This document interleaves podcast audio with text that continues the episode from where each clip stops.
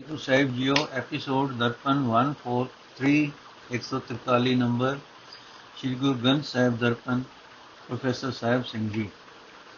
Asa Mahalla ਪਹਿਲਾ, ਮੈਂ ਗੁਣ ਗੱਲਾਂ ਕੇ ਸਿਰ ਭਾਰ, ਗੱਲੀ ਗੱਲਾਂ ਸਿਰਜਣਹਾਰ ਖਾਣਾ ਪੀਣਾ ਹਸਨਾ ਬਾਦ, ਜਬ ਲਗ ਹਿਰਦੈ ਨ ਆਵੇ ਯਾਦ, ਤੋ ਪਰਵਾਹ ਕਿਆ ਹੀ, ਕੇ ਹੀ ਕਿਆ ਕੀਜੈ, ਜਨਮ ਜਨਮ ਕਿਛ ਲੀਜੀ ਲੀਜੈ, ਰਹਾਓ।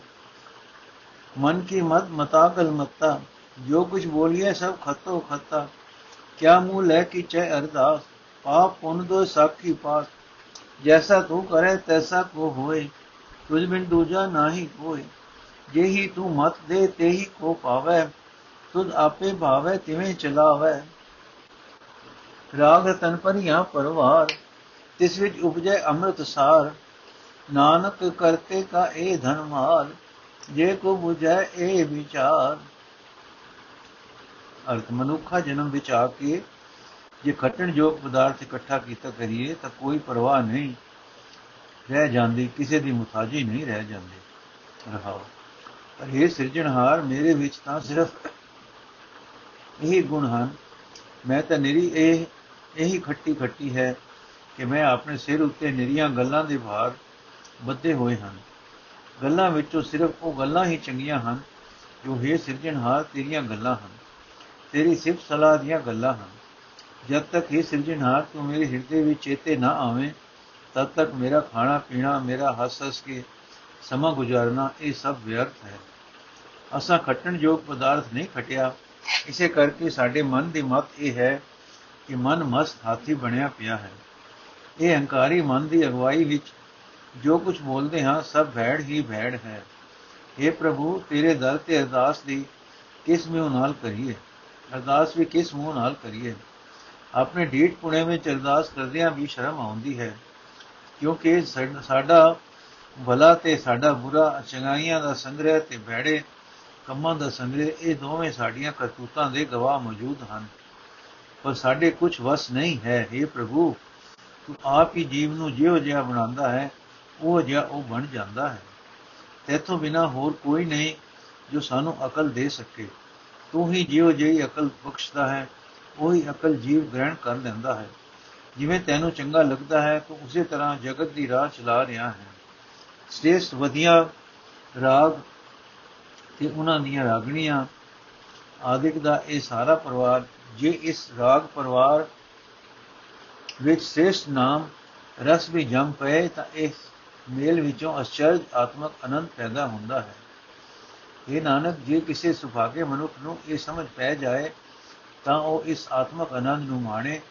ਫਿਰ ਆਤਮਕ ਆਨੰਦ ਹੀ ਕਰਤਾਰ ਤੱਕ ਅਪਣਾਉਣ ਵਾਲਾ ਧਨ ਮਾਲ ਹੈ।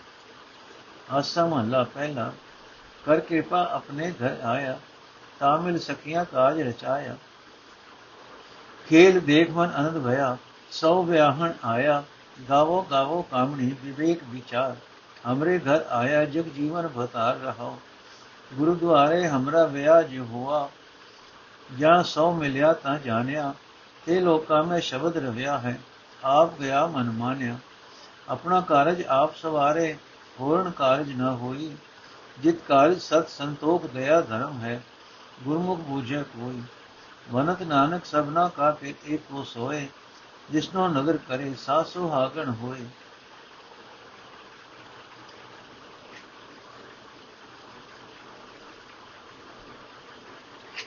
ਅਰਥੀ ਇਸਤਰੀਓ ਇਹ ਮੇਰੇ ਗਿਆਨ ਇੰਦਰੀਓ, ਚੰਗੇ ਮੰਦੇ ਦੀ ਪਰਖ ਦੀ ਵਿਚਾਰ ਪੈਦਾ ਕਰਨ ਵਾਲਾ ਗੀਤ ਮੋੜ ਮੋੜ ਗਾਵੋ। ਇਹ ਮੇਰੀ ਜੀਬ ਸਿਰਫ ਸਲਾਹ ਵਿੱਚ ਜੁੜ, ਤਾਂ ਕਿ ਤੈਨੂੰ ਨਿੰਦਾ ਕਰਨ ਵੱਲੋਂ ਹਟਣ ਦੀ ਸੂਝ ਆ ਜਾਏ। ਇਹ ਮੇਰੇ ਕੰਨੋਂ ਸਿਰਫ ਸਲਾਹ ਦੇ ਗੀਤ ਸੁਣਦੇ ਰਹੋ, ਤਾਂ ਜੋ ਨਿੰਦਾ ਸੁਣਨ ਦੀ ਬਾਣ ਹਟੇ। ਸਾਡੇ ਘਰ ਵਿੱਚ, ਮੇਰੇ ਹਿਰਦੇ ਘਰ ਵਿੱਚ, ਉਹ ਖਸਮ ਪ੍ਰਭੂ ਆ ਵਸਿਆ ਹੈ। ਜੋ ਸਾਰੇ ਜਗਤ ਦੀ ਜ਼ਿੰਦਗੀ ਦਾ ਆਸਰਾ ਹੈ, ਰਹਾਓ। ਜਦੋਂ ਮੇਰਾ ਖਸਮ ਪ੍ਰਭੂ ਮੈਨੂੰ ਜੀਵ ਇਸਤਰੀ ਨੂੰ ਆਪਣਾ ਕੇ, ਮੇਰੇ ਹਿਰਦੇ ਨੂੰ ਆਪਣੇ ਰਹਿਣ ਦਾ ਘਰ ਬਣਾ ਕੇ, ਆਪਣੇ ਘਰ ਵਿੱਚ ਆ ਟਿਕਿਆ, ਤਾਂ ਮੇਰੀਆਂ ਸਹੇਲੀਆਂ ਨੇ ਮਿਲ ਕੇ ਸਭ, ਮਿਲ ਕੇ ਜੀਵ ਅੱਖਾਂ ਕੰਨਾਂ ਆਦਿਕ ਨੇ ਰਲ ਕੇ ਪ੍ਰਭੂ ਪਤੀ ਨਾਲ ਮੇਲ ਦੇ ਗੀਤ ਗਾਣੇ ਸੁਣਨੇ ਸ਼ੁਰੂ ਕਰ ਦਿੱਤੇ। ਮੇਰਾ ਖਸਮ ਪ੍ਰਭੂ ਮੈਨੂੰ ਵਿਆਹਣ ਆਇਆ ਹੈ। ਮੈਨੂੰ ਆਪਣੇ ਚਰਨਾਂ ਵਿੱਚ ਜੋੜਨ ਆਇਆ ਹੈ। ਪ੍ਰਭੂ ਮਿਲਾਪ ਲਈ ਉਹ ਉਦਮ, ਇਹ ਉਦਮ ਵੇਖ ਕੇ ਮੇਰੇ ਮਨ ਵਿੱਚ ਆਨੰਦ ਪੈਦਾ ਹੋ ਗਿਆ ਹੈ। ਗੁਰੂ ਦੀ ਸ਼ਰਨ ਪਿਆ, ਸਾਡਾ ਇਹ ਵਿਆਹ ਹੋਇਆ। ਗੁਰੂ ਨੇ ਮੈਨੂੰ ਪ੍ਰਭੂ ਪਤੀ ਨਾਲ ਜੋੜਿਆ। ਜਦੋਂ ਮੈਨੂੰ ਖਸਮ ਪ੍ਰਭੂ ਮਿਲ ਪਿਆ, ਤਦੋਂ ਮੈਨੂੰ ਸਮਝ ਪੈ ਗਈ ਉਹ ਪ੍ਰਭੂ ਜੀਵਨ ਰੋਗ ਬਣ ਕੇ ਸਾਰੇ ਜਗਤ ਵਿੱਚ ਵਿਆਪਕ ਹੋ ਰਿਹਾ ਹੈ। ਮੇਰੇ ਅੰਦਰੋਂ ਆਪਾ ਭਾਵ ਦੂਰ ਹੋ ਗਿਆ। ਮੇਰਾ ਮਨ ਉਸ ਪ੍ਰਭੂ ਪਤੀ ਦੀ ਯਾਦ ਵਿੱਚ ਗਿਜ ਗਿਆ। ਪ੍ਰਭੂ ਪਤੀ ਜੀਵ ਇਸਤਰੀ ਨੂੰ ਆਪਣੇ ਨਾਲ ਮਿਲਾਣ ਦਾ ਇਹ ਕੰਮ ਆਪਣਾ ਸਮਝਦਾ ਹੈ, ਆਪ ਹੀ ਇਸ ਕਾਰਜ ਨੂੰ ਸਿਰੇ ਚਾੜਦਾ ਹੈ। ਕਿਸੇ ਹੋਰ ਪਾਸੋਂ ਇਹ ਕੰਮ ਸਿਰੇ ਨਹੀਂ ਚਾੜਿਆ ਜਾ ਸਕਦਾ। ਇਸ ਮੇਲ ਦੀ ਬਰਕਤ ਨਾਲ ਜੀਵ ਇਸਤਰੀ ਦੇ ਅੰਦਰ ਸੇਵਾ, ਸੰਤੋਖ, ਦਇਆ, ਧਰਮ ਆਦਿ ਗੁਣ ਪੈਦਾ ਹੁੰਦੇ ਹਨ। ਇਸ ਵੇਦ ਨੂੰ ਉਹੀ ਮਨੁੱਖ ਸਮਝਦਾ ਹੈ ਜੋ ਗੁਰੂ ਦੇ ਸਨਮੁਖ ਹੁੰਦਾ ਹੈ। ਨਾਨਕ ਆਖਦਾ ਹੈ, ਭਾਵੇਂ ਜੀਕਰ ਪਰਮਾਤਮਾ ਦੀ ਹੀ ਸਭ ਜੀਵ ਇਸਤਰੀਆਂ ਦਾ ਪਤੀ ਹੈ ਫਿਰ ਵੀ ਜਿਸ ਉੱਤੇ ਮਿਹਰ ਦੀ ਨਿਗਾਹ ਕਰਦਾ ਹੈ, ਜਿਸ ਦੇ ਹੀ, ਹਿਰਦੇ ਵਿੱਚ ਆ ਕੇ ਪ੍ਰਗਟ ਹੁੰਦਾ ਹੈ, ਉਹੀ ਭਾਗਾ ਵਾਲੀ ਹੁੰਦੀ ਹੈ। ਅਸਾ ਮਹਲਾ ਪਹਿਲਾ, ਗ੍ਰਹਿ ਬਨ ਸੰਸਰ ਸਹਿਜ ਸੁਭਾਏ, ਦੁਰਮਤ ਗੋ ਗਤ ਭਈ ਕੀਰਤ ਨਾਏ। ਦੁਰਮਤ ਗਤ ਭਈ ਕੀਰਤ ਠਾਏ, ਸਚ ਪੌੜੀ ਸਾਚੋ ਮੁਖ ਨਾਉ, ਸਤਗੁਰ ਸੇਵ ਪਾਏ ਨਿਜ ਥਾਉ। ਮਨ ਚੂਰੇ ਖਟ ਦਰਸ਼ਨ ਜਾਣ, ਸਰਬ ਜੋਤ ਪੂਰਨ ਭਗਵਾਨ ਰਹਾਓ ਅਧਿਕ ਤਿਆਸ ਵੇਗ ਬੋ ਕਰੇ, ਦੁਖ ਵਿਖਿਆ ਸੁਖ ਜਨ, ਸੁਖ ਤਨ ਪਰ ਹਰੇ, ਕਾਮ ਕ੍ਰੋਧ ਅੰਤਰ ਧਨ ਹੀਰੇ, ਦੁਰਗਾ ਛੋੜ ਨਾਮ ਨਿਸ਼ਤਰੇ, ਸਿਫਤ ਸਲਾਹਣ ਸਹਿਜ ਆਨੰਦ ਸਖਾ ਸੈਨ ਪ੍ਰੇਮ ਗੋਬਿੰਦ ਆਪੇ ਕਰੇ, ਆਪੇ ਬਖਸ਼ਿੰ ਤਨ ਮਨ ਹਰ ਪੈ ਆਵੇ ਆਗੇ ਜਿੰਦ। ਝੂਠ ਵਿਕਾਰ ਮਹਾ ਦੁਖ ਦੇ, ਬੇਕ ਵਰਣ ਦੀਸੈ ਸਭ ਕੇ ਜੋ ਉਪਜੈ ਸੋ ਆਵੇ ਜਾਏ ਨਾਨਕ ਅਸਥਿਰ ਨਾਮ ਰਜਾਏ। ਅਰਥ, ਜੇ ਮਨੁੱਖ, ਜੋ ਮਨੁੱਖ ਆਪਣੇ ਮਨ ਨੂੰ ਆਪਣੇ ਵਸ ਵਿੱਚ ਕਰ ਲੈਂਦਾ ਹੈ, ਉਹ ਮਾਨੋ ਛੇ ਸ਼ਾਸਤਰਾਂ ਦਾ ਗਿਆਤਾ ਹੋ ਗਿਆ ਹੈ। ਉਸ ਨੂੰ ਅਕਾਲ ਪੁਰਖ ਦੀ ਜੋਤ ਸਭ ਜੀਵਾਂ ਵਿੱਚ ਵਿਆਪਤੀ ਵਿਆਪਕ ਦਿਸਦੀ ਹੈ ਰਹਾਉ। ਜਿਸ ਨੇ ਮਨ ਨੂੰ ਵਸ ਵਿੱਚ ਕਰ ਲਿਆ, ਉਸ ਮਨੁੱਖ ਨੂੰ ਘਰ ਤੇ ਜੰਗਲ ਇੱਕ ਸਮਾਨ ਹੈ, ਕਿਉਂਕਿ ਉਹ ਅਡੋਲ ਅਵਸਥਾ ਵਿੱਚ ਰਹਿੰਦਾ ਹੈ, ਪ੍ਰਭੂ ਦੇ ਪਿਆਰ ਵਿੱਚ ਮਸਤ ਰਹਿੰਦਾ ਹੈ। ਉਸ ਮਨੁੱਖ ਦੀ ਵੈੜੀ ਮਤ ਦੂਰ ਹੋ ਜਾਂਦੀ ਹੈ। ਉਸ ਦੇ ਥਾਂ ਉਸ ਦੇ ਅੰਦਰ ਪ੍ਰਭੂ ਦੀ ਸਿਫਤ ਸਲਾਹ ਵਸਦੀ ਹੈ। ਪ੍ਰਭੂ ਦਾ ਸਦਾ ਤੇ ਰਹਿਣ ਵਾਲਾ ਨਾਮ ਉਸ ਦੇ ਮੂੰਹ ਵਿੱਚ ਹੁੰਦਾ ਹੈ। ਸਿਮਰਨ ਦੀ ਇਸ ਸੱਚੀ ਪੌੜੀ ਦੀ ਰਾਹੀਂ ਸਤਗੁਰ ਦੇ ਦੱਸੇ ਰਸਤੇ ਉੱਤੇ ਤੁਰ ਕੇ ਉਹ ਮਨੁੱਖ, ਉਹ ਆਤਮਿਕ ਟਿਕਾਣਾ ਪ੍ਰਾਪਤ ਕਰ ਲੈਂਦਾ ਹੈ, ਜੋ ਸਦਾ ਉਸ ਦਾ ਆਪਣਾ ਬਣਿਆ ਰਹਿੰਦਾ ਹੈ। ਪਰ ਜੇ ਮਨੁੱਖ ਦੇ ਅੰਦਰ ਮਾਇਆ ਦੀ ਬਹੁਤ ਤ੍ਰਿਸ਼ਨਾ ਹੋਵੇ, ਬਾਹਰ ਜਗਤ ਵਿਖਾਵੇ ਲਈ ਬਹੁਤ ਧਾਰਮਿਕ ਲਿਬਾਸ ਪਹਿਨੇ ਮਾਇਆ ਦੇ ਮੋਹ ਤੋਂ ਪੈਦਾ ਹੋਇਆ ਕਲੇਸ਼ ਉਸ ਦੇ ਅੰਦਰ ਆਤਮਿਕ ਸੁਖ ਨੂੰ ਦੂਰ ਕਰ ਦਿੰਦਾ ਹੈ ਤੇ ਕਾਮ ਕ੍ਰੋਧ ਉਸ ਦੇ ਅੰਦਰਲੇ ਨਾਮ ਧਨ ਨੂੰ ਚੁਰਾ ਲੈ ਜਾਂਦਾ ਹੈ। ਕ੍ਰਿਸ਼ਨਾ ਦੇ ਹੜ ਵਿੱਚੋਂ ਉਹੀ ਮਨੁੱਖ ਪਾਰ ਲੰਘਦਾ ਹੈ ਜੋ ਪ੍ਰਭੂ ਦੇ ਨਾਮ ਵਿੱਚ ਜੁੜਿਆ ਰਹਿੰਦਾ ਹੈ। ਤੇ ਦੋ ਜੁਤੀ ਦੋ ਜੋ ਤੇ ਜੋ ਦੋ ਚਿੱਤਾ ਧਨਸ਼ ਦੋ ਜੋ ਦੋ ਚਿੱਤਾਪਨ ਛੱਡਦਾ ਹੈ। ਜਿਸ ਨੇ ਮਨ ਨੂੰ ਮਾਰ ਲਿਆ, ਉਹ ਪਰਮਾਤਮਾ ਦੀ ਸਿਫਤ ਸਲਾਹ ਕਰਦਾ ਹੈ। ਆਤਮਕ ਅਡੋਲਤਾ ਦਾ ਆਨੰਦ ਮਾਣਦਾ ਹੈ। ਗੋਬਿੰਦ ਦੇ ਪ੍ਰੇਮ ਨੂੰ ਆਪਣਾ ਸਾਥੀ ਮਿੱਤਰ ਬਣਾਉਂਦਾ ਹੈ। ਉਹ ਮਨੁੱਖ ਆਪਣਾ ਤਨ, ਆਪਣਾ ਮਨ, ਆਪਣੀ ਜਿੰਦ ਪ੍ਰਭੂ ਦੇ ਹਵਾਲੇ ਕਰੀ ਰੱਖਦਾ ਹੈ। ਉਸ ਨੂੰ ਯਕੀਨ ਰਹਿੰਦਾ ਹੈ ਕਿ ਪ੍ਰਭੂ ਆਪ ਹੀ ਜੀਵਾਂ ਨੂੰ ਪੈਦਾ ਕਰਦਾ ਹੈ, ਆਪ ਹੀ ਦਾਤਾ ਬਖਸ਼ਣ ਵਾਲਾ ਹੈ। ਮਨ ਮਾਰ ਕੇ ਆਤਮਕ ਅਨੰਦ ਲੈਣ ਵਾਲੇ ਨੂੰ ਝੂਠ ਆਦਿਕ ਵਿਕਾਰ ਸਰੀਰ ਵਾਸਤੇ ਭਾਰੀ ਕਸ਼ਟ ਦਾ ਮੂਲ ਜਾਪਦੇ ਹਨ। ਜਗਤ ਦਿਖਾਵੇ ਵਾਲੇ ਸਾਰੇ ਧਾਰਮਿਕ ਵੇਦ ਤੇ ਵਰਣ ਆਸ਼ਰਮਾਂ ਦਾ ਮਾਣ ਮਿੱਟੀ ਸਮਾਨ ਦਿਸਦੇ ਹਨ। ਇਹ ਨਾਨਕ ਉਸ ਨੂੰ ਯਕੀਨ ਰਹਿੰਦਾ ਹੈ ਕਿ ਜਗਤ ਦਾ ਪੈਦਾ ਹੁੰਦਾ ਹੈ ਤੇ ਨਾਸ ਹੋ ਜਾਂਦਾ ਹੈ। ਪਰਮਾਤਮਾ ਦਾ ਇੱਕ ਨਾਮ ਹੀ ਸਦਾ ਸਥਿਰ ਰਹਿਣ ਵਾਲਾ ਹੈ। ਇਸ ਵਾਸਤੇ ਉਹ ਨਾਮ ਜਪਦਾ ਹੈ। ਆਸਾ ਮਹੱਲਾ ਪਹਿਲਾ, ਏਕੋ ਸਰਵਰ ਕਮਲ ਅਨੂ, ਸਦਾ ਵਿਗਾਸੇ ਪਰਮਲ ਰੂ ਉਜਲ ਮੋਤੀ ਚੁਕੈ ਹੰਸ, ਸਰਬ ਕਲਾ ਜਗ ਦਿਸੈ ਅੰਸ, ਜੋ ਦਿਸੈ ਸੋ ਉਪਜੈ ਬਿਨਸੈ। ਬਿਨ ਜਲ ਸਰਵਰ ਕਮਲ ਨ ਦਿਸੈ ਰਹਾਉ ਬਿਰਲਾ ਬੁਝੈ ਪਾਵੇ ਭੇਦ ਸਾਖਾ ਤੀਨ ਕਹੈ ਨਿਕਮੇਦ ਨਾਦ ਬਿੰਦ ਕੀ ਸੁਰਤ ਸਮਾਏ ਸਤਗੁਰ ਸੇ ਪਰਮ ਪਦ ਪਾਏ ਮੁਕਤੋ ਰਾਤੋ ਰੰਗ ਰਮਾਤੋ ਰਾਜਨ ਰਾਜ ਸਦਾ ਬਿਕਸਾਤੋ ਜਿਸ ਤੋਂ ਕਿ ਰਾਖੇ ਕਿਰਪਾ ਧਾਰ ਮੂੜਤ ਪਾਹਨ ਤਾਰੇ ਤਾਰ ਤਿਬਨ ਮੈਂ ਜੋਤ ਕੇ ਬਣ ਮੈਂ ਜਾਣਿਆ ਉਲਟ ਭਈ ਘਰ ਘਰ ਮੈਂ ਆਣਿਆ ਐਨਸ ਭਗਤ ਕਰੇ ਨਿਵਲਾਏ ਨਾਨਕ ਤਿਨ ਕੇ ਲਾਗੇ ਪਾਏ।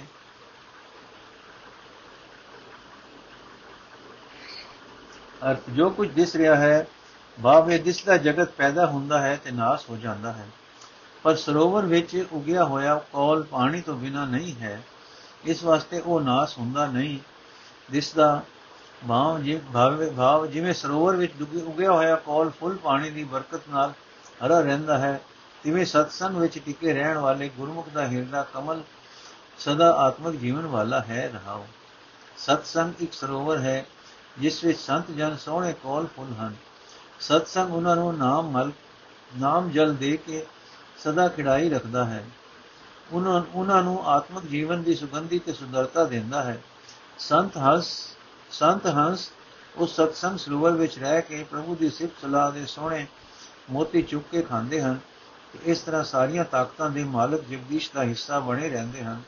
ਜਗਦੀਸ਼ ਨਾਲ ਇੱਕ ਰੂਪ ਹੋਏ ਰਹਿੰਦੇ ਹਨ। ਸਤਸੰਗ ਸਰੋਵਰ ਦੀ ਇਸ ਗੁਪਤ ਕਦਰ ਨੂੰ ਕੋਈ ਵਿਰਲਾ ਹੀ ਬੰਦਾ ਸਮਝਦਾ ਹੈ। ਜਗਤ ਆਮ ਤੌਰ ਤੇ ਤ੍ਰਿਗੁਣੀ ਸੰਸਾਰ ਦੀਆਂ ਗੱਲਾਂ ਕਰਦਾ ਹੈ।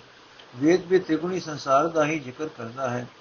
ਸਤਸੰਗ ਵਿੱਚ ਰਹਿ ਕੇ ਜਿਸ ਮਨੁੱਖ ਦੀ ਸੁਰਤ, ਪਰਮਾਤਮਾ ਦੀ ਸਿਫਤ ਸਲਾਹ ਦੀ ਬਾਣੀ ਦੀ ਸੂਝ ਵਿੱਚ ਲੀਨ ਰਹਿੰਦੀ ਹੈ, ਉਹ ਆਪਣੇ ਗੁਰੂ ਦੇ ਦੱਸੇ ਰਾਹ ਤੇ ਤੁਰ ਕੇ ਉੱਚੀ ਤੋਂ ਉੱਚੀ ਆਤਮਿਕ ਅਵਸਥਾ ਹਾਸਲ ਕਰ ਲੈਂਦਾ ਹੈ।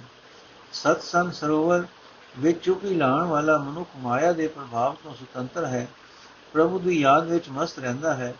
ਪ੍ਰੇਮ ਵਿੱਚ ਟਿਕ ਕੇ ਸਿਮਰਨ ਕਰਦਾ ਹੈ।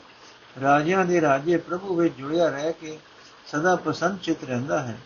ਪਰ हे ਪ੍ਰਭੂ, ਇਹ ਤੇਰੀ ਹੀ ਮਿਹਰ ਹੈ। ਤੂੰ ਮਿਹਰ ਕਰਕੇ ਜਿਸ ਨੂੰ ਮਾਇਆ ਦੇ ਅਸਰ ਤੋਂ ਬਚਾ ਲੈਂਦਾ ਹੈ, ਉਹ ਬਚ ਜਾਂਦਾ ਹੈ।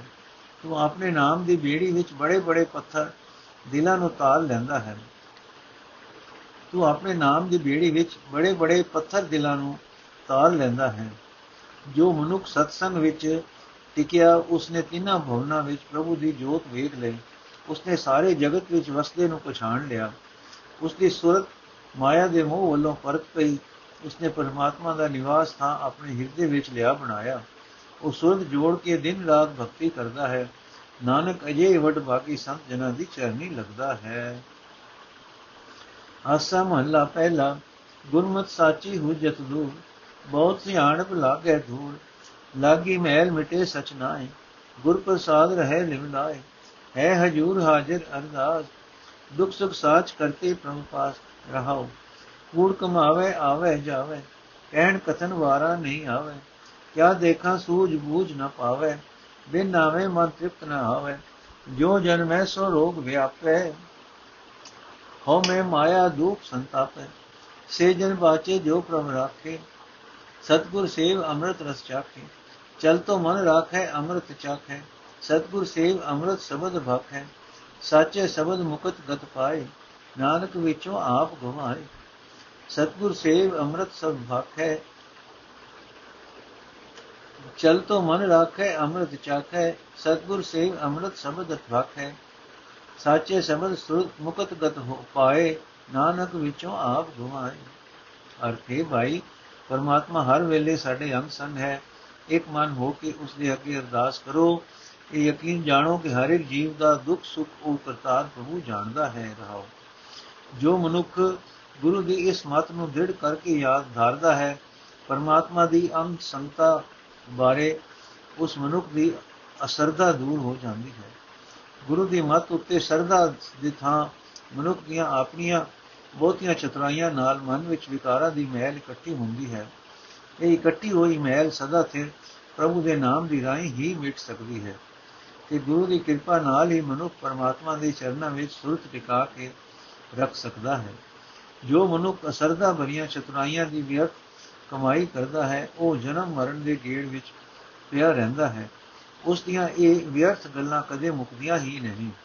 ਅਗਿਆਨੀ ਅੰਨੇ ਨੇ ਹੁਦਤਾ ਵਿੱਚ ਹੀ ਰਹਿ ਕੇ ਅਸਲੀਅਤ ਵੇਖੀ ਨਹੀਂ। ਇਸ ਵਾਸਤੇ ਉਸ ਨੂੰ ਕੋਈ ਸਮਝ ਨਹੀਂ ਆਉਂਦੀ ਕਿ ਪਰਮਾਤਮਾ ਦੇ ਨਾਮ ਤੋਂ ਬਿਨਾ ਉਸ ਦੇ ਮਨ ਵਿੱਚ ਸ਼ਾਂਤੀ ਨਹੀਂ ਆਉਂਦੀ। ਜੋ ਵੀ ਜੀਵ ਜਗਤ ਵਿੱਚ ਜਨਮ ਲੈਂਦੇ ਹਨ, ਪਰਮਾਤਮਾ ਦੀ ਹਸਤੀ ਵੱਲੋਂ ਅਸਰਦਾ ਦੇ ਕਾਰਨ ਆਤਮਿਕ ਰੋਗ ਵਿੱਚ ਦੱਬੇ ਰਹਿੰਦੇ ਹਨ। ਤੇ ਹਉਮੈ ਦੇ ਦੁੱਖ ਵਿੱਚ, ਮਾਇਆ ਦੇ ਮੋਹ ਦੇ ਦੁੱਖ ਵਿੱਚ ਉਹ ਕਲੇਸ਼ ਪਾਉਂਦੇ ਰਹਿੰਦੇ ਹਨ।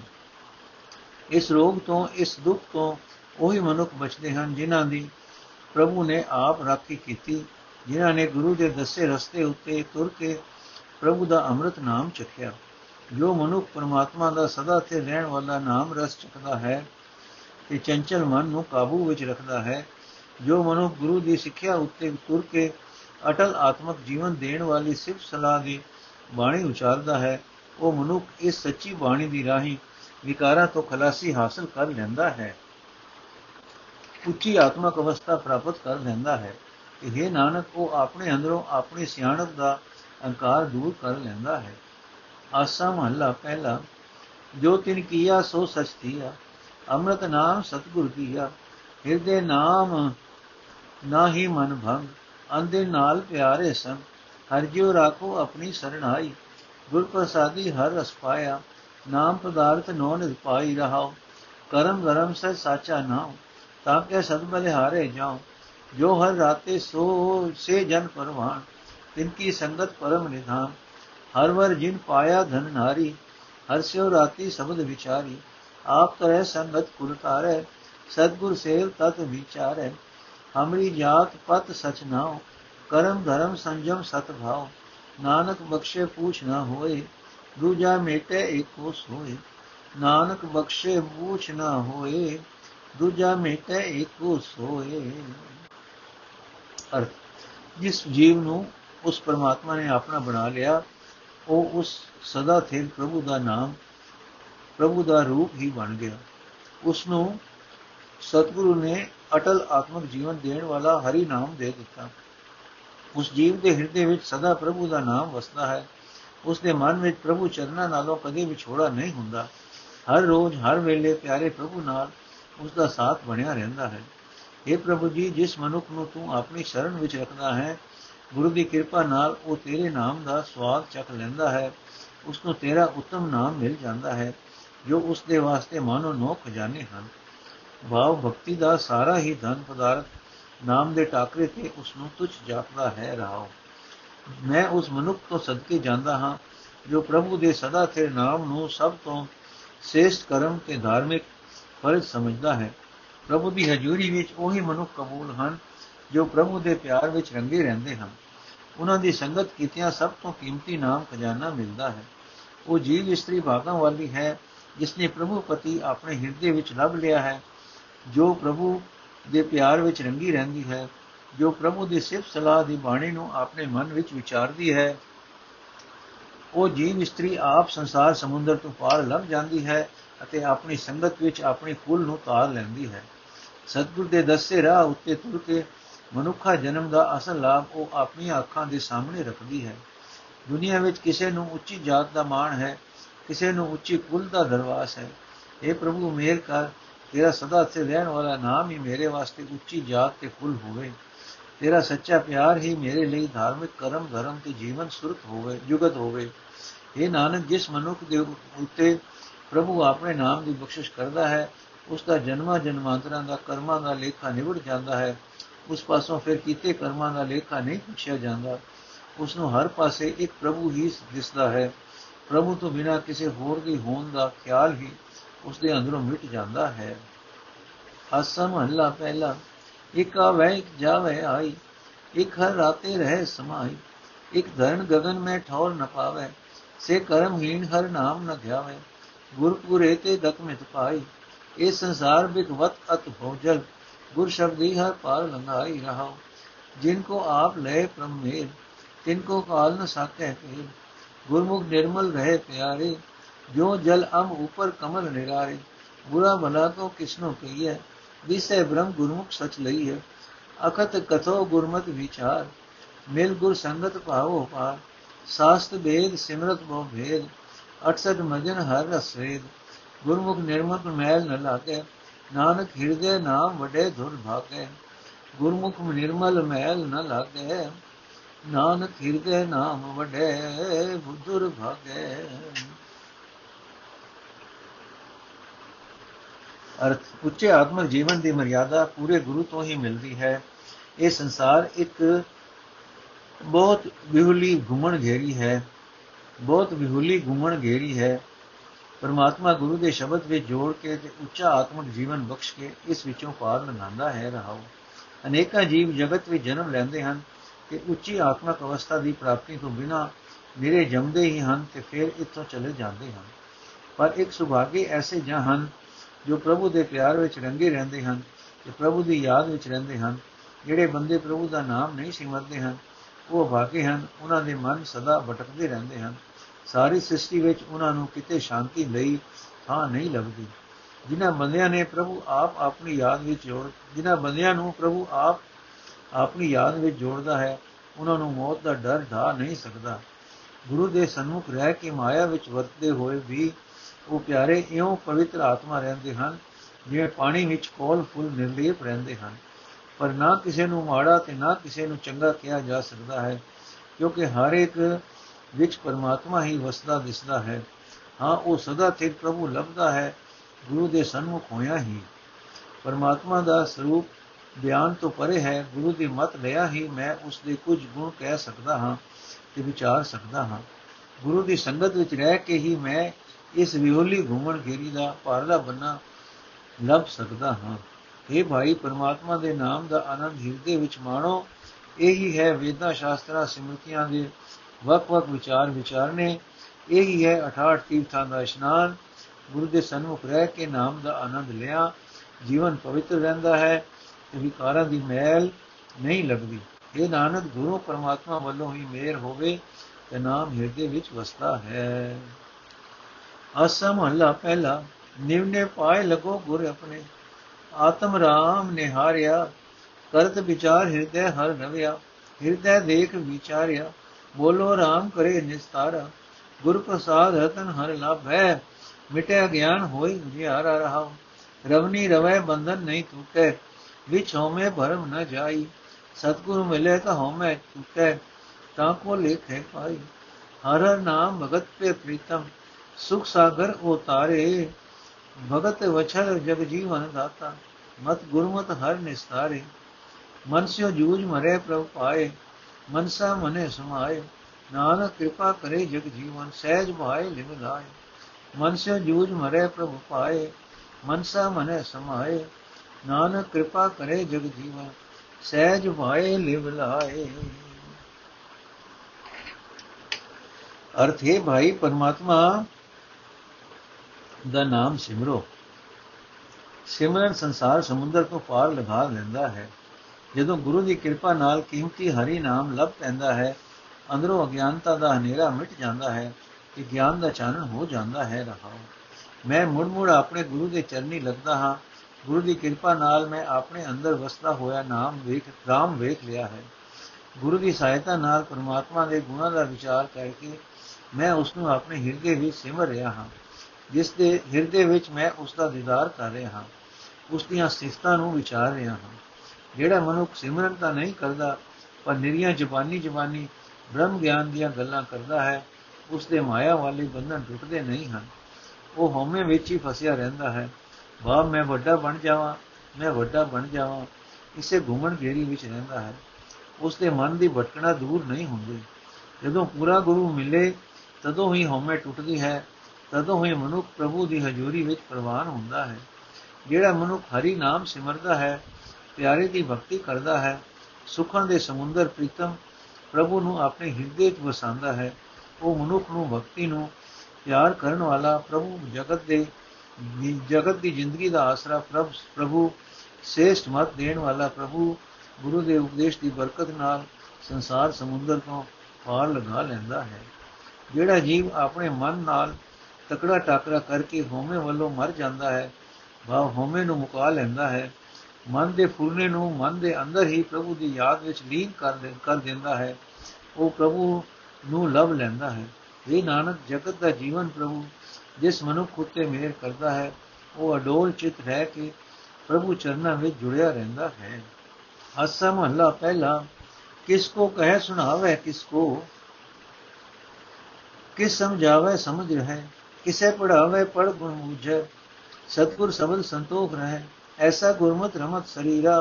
हर भज मन मेरे, हर भज मेरे मन गैर गंभीरा रहा। अनत तरंग भगत हर रंगा, अंदिन सूचे हर गुण। संगा, मिथ्या जन्म साकत संसारा, राम भगत जन रहे निरारा। सूची काया हर गुण गाया, आत्म चीन रहे लिव लाया ਆਦ ਪਾਰ ਪਰੰਪਰ ਹੀਰਾ ਲਾਲ ਰਤਾ ਮੇਰਾ ਮਨ ਧੀਰਾ, ਕਥਨੀ ਕਹੇ ਕਹੇ ਸੇ ਮੂਏ ਸੋ ਪ੍ਰਭ ਦੂਰ ਨਾਹੀ ਪ੍ਰਭ ਤੂੰ ਹੈ। ਸਭ ਜਗ ਦੇਖਿਆ ਮਾਇਆ ਛਾਇਆ, ਨਾਨਕ ਗੁਰਮਤਿ ਨਾਮ ਲਿਆਇਆ। ਸਭ ਜਗ ਦੇਖਿਆ ਮਾਇਆ ਛਾਇਆ, ਨਾਨਕ ਗੁਰਮਤਿ ਨਾਮ ਦਿਆਇਆ ਅਰਥੇ ਮੇਰੇ ਮਨ, ਗੁਰੂ ਦੀ ਮੱਤ ਤੇ ਤੁਰ ਕੇ ਉਸ ਅਥਾ ਤੇ ਵੱਡੇ ਜਿਗਰ ਵਾਲੇ ਹਰੀ ਦਾ ਭਜਨ ਕਰਕੇ ਸਾਰੇ ਸ਼ਰੀਰਾਂ ਵਿੱਚ ਕਰ ਜੋ ਸਾਰੇ ਸ਼ਰੀਰਾਂ ਵਿੱਚ ਵਿਆਪਕ ਹੈ ਰਹਾਓ। ਗੈਰ ਗੰਭੀਰ ਪ੍ਰਭੂ ਨੂੰ ਸਿਮਰਿਆ ਸਿਮਰਨ ਕਰਨ ਵਾਲਾ ਹੀ ਵੀ ਗੈਰ ਗੰਭੀਰ ਸਵਾਰ ਵਾਲਾ ਹੋ ਜਾਂਦਾ ਹੈ। ਗੈਰ ਗੰਭੀਰ ਪ੍ਰਭੂ ਨੂੰ ਸਿਮਰਦਿਆਂ ਸਿਮਰਨ ਵਾਲਾ ਗੈਰ ਗੰਭੀਰ ਪ੍ਰਭੂ ਨੂੰ ਸਿਮਰਿਆ ਸਿਮਰਨ ਵਾਲਾ ਵੀ ਗੈਰ ਸੁਭਾਵ ਹੋ ਜਾਂਦਾ ਹੈ। ਉਸ ਦੇ ਅੰਦਰ ਦਿਖਾਵਾ ਤੇ ਹੋਛਾਪਨ ਨਹੀਂ ਰਹਿੰਦਾ। ਜੋ ਮਨੁੱਖ ਗੈਰ ਗੰਭੀਰ ਨੂੰ ਸਿਮਰ ਕੇ ਗਿਆਨ ਵਿਆਨ ਹੋ ਜਾਂਦੇ ਹਨ, ਉਹ ਆਪਣਾ ਆਪ ਨਾ ਕਿਸੇ ਨੂੰ ਦੱਸਦੇ ਹਨ, ਨਾ ਸੁਣਾਉਂਦੇ ਹਨ, ਨਾ ਸਮਝਾਉਂਦੇ ਹਨ। ਜੋ ਮਨੁੱਖ ਗੈਰ ਗੰਭੀਰ ਦੀਆਂ ਸਿਫਤਾਂ ਪੜ੍ਹ ਕੇ ਵਿਚਾਰ ਕੇ ਜੀਵਨ ਵੇਦ ਨੂੰ ਸਮਝ ਲੈਂਦੇ ਹਨ, ਉਹ ਆਪਣੀ ਵਿਦਿਆ ਦਾ ਵਿਖਾਵਾ ਨਹੀਂ ਕਰਦੇ। ਗੁਰੂ ਦੇ ਸ਼ਬਦ ਵਿੱਚ ਜੁੜ ਕੇ ਹੋਛਾਪਨ ਤਿਆਗ ਕੇ ਉਹ ਸੰਤੋਖ ਵਿੱਚ ਜੀਵਨ ਬਤੀਤ ਕਰਦੇ ਹਨ, ਜਿਹੜੇ ਮਨੁੱਖ ਹਰ ਰੋਜ਼ ਹਰ ਵੇਲੇ ਪਰਮਾਤਮਾ ਦੀ ਸਿਫਤ ਸਲਾਹ ਨਾਲ ਸਾਥ ਬਣਾਉਂਦੇ ਹਨ। ਉਹਨਾਂ ਦਾ ਜੀਵਨ ਪਵਿੱਤਰ ਹੁੰਦਾ ਹੈ। ਉਹਨਾਂ ਦੇ ਅੰਦਰ ਪ੍ਰਭੂ ਦੇ ਪਿਆਰ ਦੀਆਂ, ਪ੍ਰਭੂ ਦੀ ਭਗਤੀ ਦੀਆਂ ਅਨੇਕਾਂ ਲਹਿਰਾਂ ਉੱਠਦੀਆਂ ਰਹਿੰਦੀਆਂ ਹਨ। ਮਾਇਆ ਵੇੜੇ ਸੰਸਾਰੀ ਜੀਵ ਦਾ ਜੀਵਨ ਵਿਅਰਥ ਚਲਾ ਜਾਂਦਾ ਹੈ। ਜੋ ਮਨੁੱਖ ਪਰਮਾਤਮਾ ਦੀ ਭਗਤੀ ਕਰਦਾ ਹੈ, ਉਹ ਮਾਇਆ ਦੇ ਮੋਹ ਤੋਂ ਨਿਰਲੇਪ ਰਹਿੰਦਾ ਹੈ। ਜੋ ਮਨੁੱਖ ਹਰੀ ਦੇ ਗੁਣ ਗਾਉਂਦਾ ਹੈ, ਉਸ ਦਾ ਸਰੀਰ ਵਿਕਾਰਾਂ ਵੱਲੋਂ ਬਚਿਆ ਰਹਿ ਕੇ ਪਵਿੱਤਰ ਰਹਿੰਦਾ ਹੈ। ਆਪਣੇ ਆਪ ਨੂੰ, ਆਪਣੇ ਅਸਲੇ ਨੂੰ ਪਛਾਣ ਕੇ ਉਹ ਸਦਾ ਪ੍ਰਭੂ ਚਰਨਾਂ ਵਿੱਚ ਸੁਰ ਜੋੜੀ ਰੱਖਦਾ ਹੈ। ਉਹ ਮਨੁੱਖ ਉਸ ਪ੍ਰਭੂ ਦਾ ਰੂਪ ਹੋ ਜਾਂਦਾ ਹੈ, ਜੋ ਸਭ ਦਾ ਮੁੱਢ ਹੈ ਤੇ ਜੋ ਬੇਅੰਤ ਹੈ, ਜੋ ਪਰੇ ਤੋਂ ਪਰੇ ਹੈ, ਜੋ ਹੀਰੇ ਸਮਾਨ ਅਮੋਲਕ ਹੈ। ਉਸ ਦਾ ਉਹ ਮਨ ਜੋ ਪਹਿਲਾਂ ਮਮਤਾ ਦਾ ਸ਼ਿਕਾਰ ਸੀ, ਲਾਲ ਸਮਾਨ ਅਮੋਲਕ ਪ੍ਰਭੂ ਦੇ ਪਿਆਰ ਵਿੱਚ ਰੰਗਿਆ ਜਾਂਦਾ ਹੈ ਤੇ ਹੋਂ ਤੇ ਠਰਮੇ ਵਾਲਾ ਹੋ ਜਾਂਦਾ ਹੈ।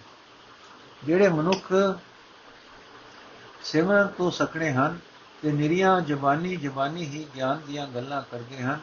ਉਹ ਆਤਮਕ ਮੋਤੇ ਮਰੇ ਹੋਣ, ਮਰੇ ਹੋਏ ਹਨ। ਉਹਨਾਂ ਦੇ ਅੰਦਰ ਆਤਮਿਕ ਜੀਵਨ ਨਹੀਂ ਹੈ।